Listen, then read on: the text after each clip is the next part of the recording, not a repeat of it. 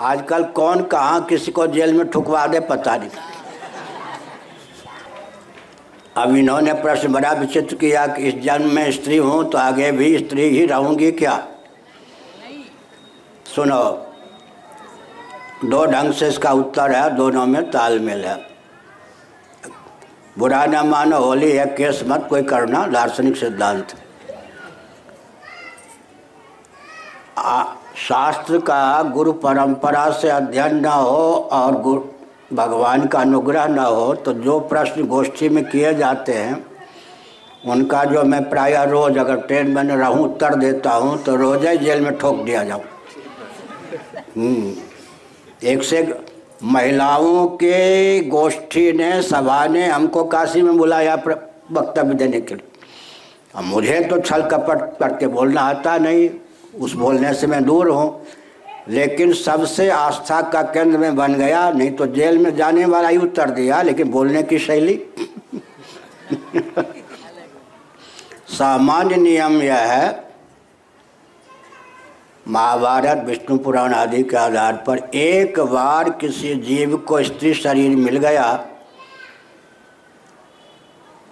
तो प्रारब्ध के योग से शुभ या शुभ जो भी शरीर कालांतर में प्राप्त होगा, स्त्री का ही प्राप्त होगा। शास्त्र की मर्यादा यही है। अब उसमें श्रीमद् भागवत में इतिहास एक जगह नहीं है, आख्यायिका है। उपन्यास जैसे गल्प, लेकिन दार्शनिक तथ्य को प्रकट करने के लिए पुरंजन पुरंजनी का उपाख्यान है, वो इतिहास नहीं है। वहाँ पर सदा तद्भाव भाविता। यम यम वापि स्मरण भावम त्यजत्यंते कलेवरम तम तमे वैति कौनते या सदा तद्भाव भावता। यह वचन गीता का इस गीता के दार्शनिक सिद्धांत को ख्यापित किया गया। स्त्रैण बोलते हैं ना। देवियों की संगत उतने घातक नहीं होती जितने की स्त्रैण स्त्री लंपट की संगत घातक होती। देवियों के बीच में रहकर तो कोई विरक्त हो सकता है, पर स्त्रैण के बीच में रहकर कोई विरक्त नहीं हो सकता। तो पत्नी का चिंतन करते करते करते करते करते करते, जितने बार करते करते कहे, पुरंजन पुरंजन ही बन गया। ठीक है? और मैं अब वृंदावन की शैली में बोलता हूँ, ताकि गुप्तर विभाग का भी दिमाग चकरा जाए।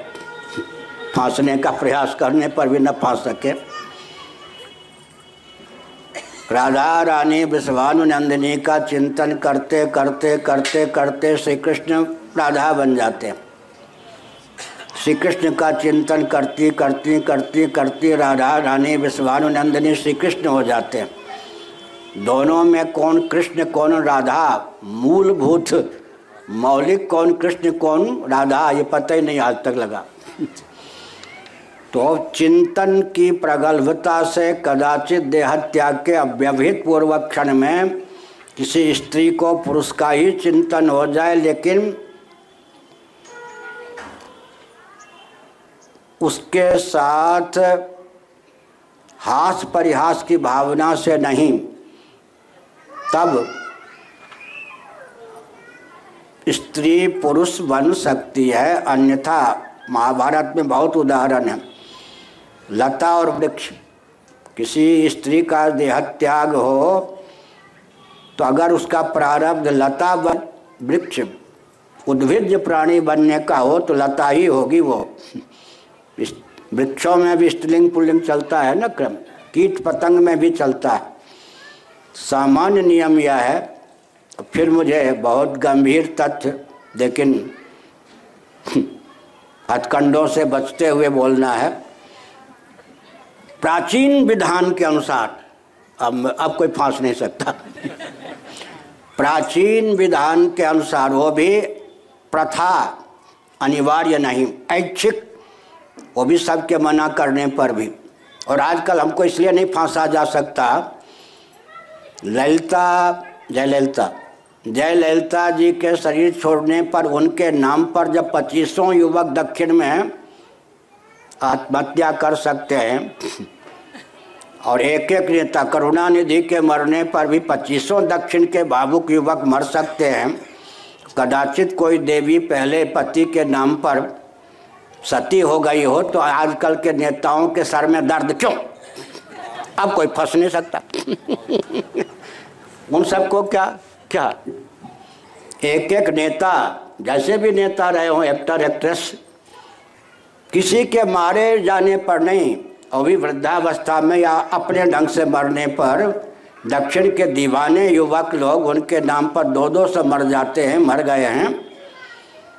ऐसे कोई पति के वियोग में जीवन धारण करने की कोई संभावना ही न होने पर सती हो जाए, आप लोगों के लिए नहीं कह रहे। तो वो एक घटना है उसके बाद वो परलोक के बाद पुनर्भव में पुरुष हो सकती है। एक्सेप्शन अपवाद। हाँ वो। गुप्तचर विभाग मैंने प्रश्न का उत्तर दिया है, समझ लो। आगे बोल।